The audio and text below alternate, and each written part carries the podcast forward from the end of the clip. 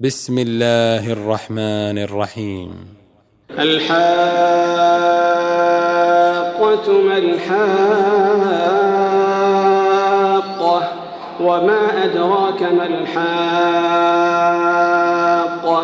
كذبت ثمود وعاد بالقارعة فأما ثمود فأهلكوا بالطاغية وأما عاد فأهلكوا بريح صرصر عاتية سخرها عليهم سبع ليال وثمانية أيام حسوما فترى القوم فيها صرا كأنهم أعجاز نخل خاوية فهل ترى لهم من باقية؟ وجاء فرعون ومن قبله والمؤتفكات بالخاطئة فعصوا رسول ربهم فأخذهم أخذة رابية.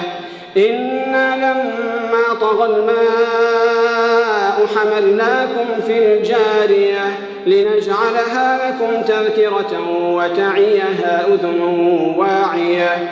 فإذا نفخ في الصور نفخة واحدة وحملت الأرض والجبال فدكتا دكة واحدة.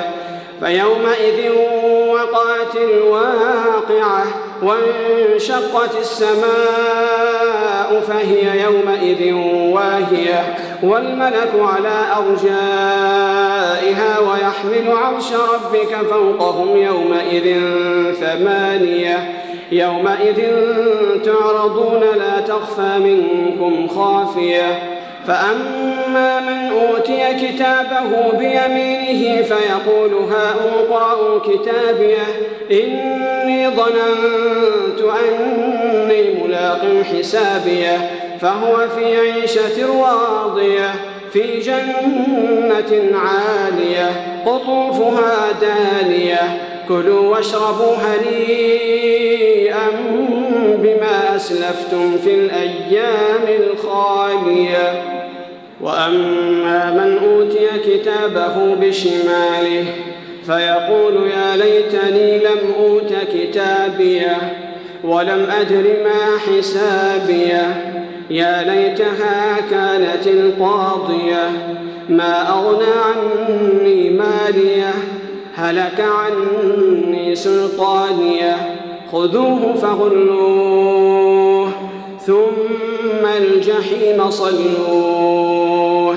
ثم في سلسلة ذرها سبعون ذراعا فاسلكوه. إنه كان لا يؤمن بالله العظيم ولا يحض على طعام المسكين.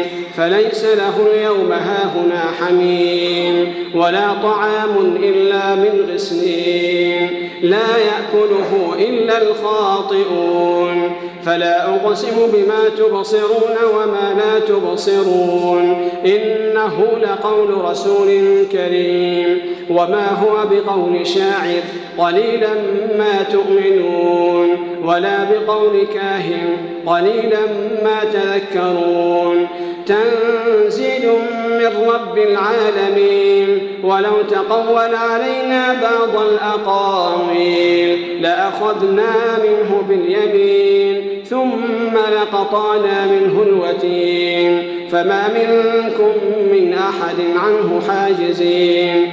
وإنه لتذكرة للمتقين وإنا لنعلم أن منكم مكذبين وإنه لحسرة على الكافرين وإنه لحق اليقين فسبح باسم ربك العظيم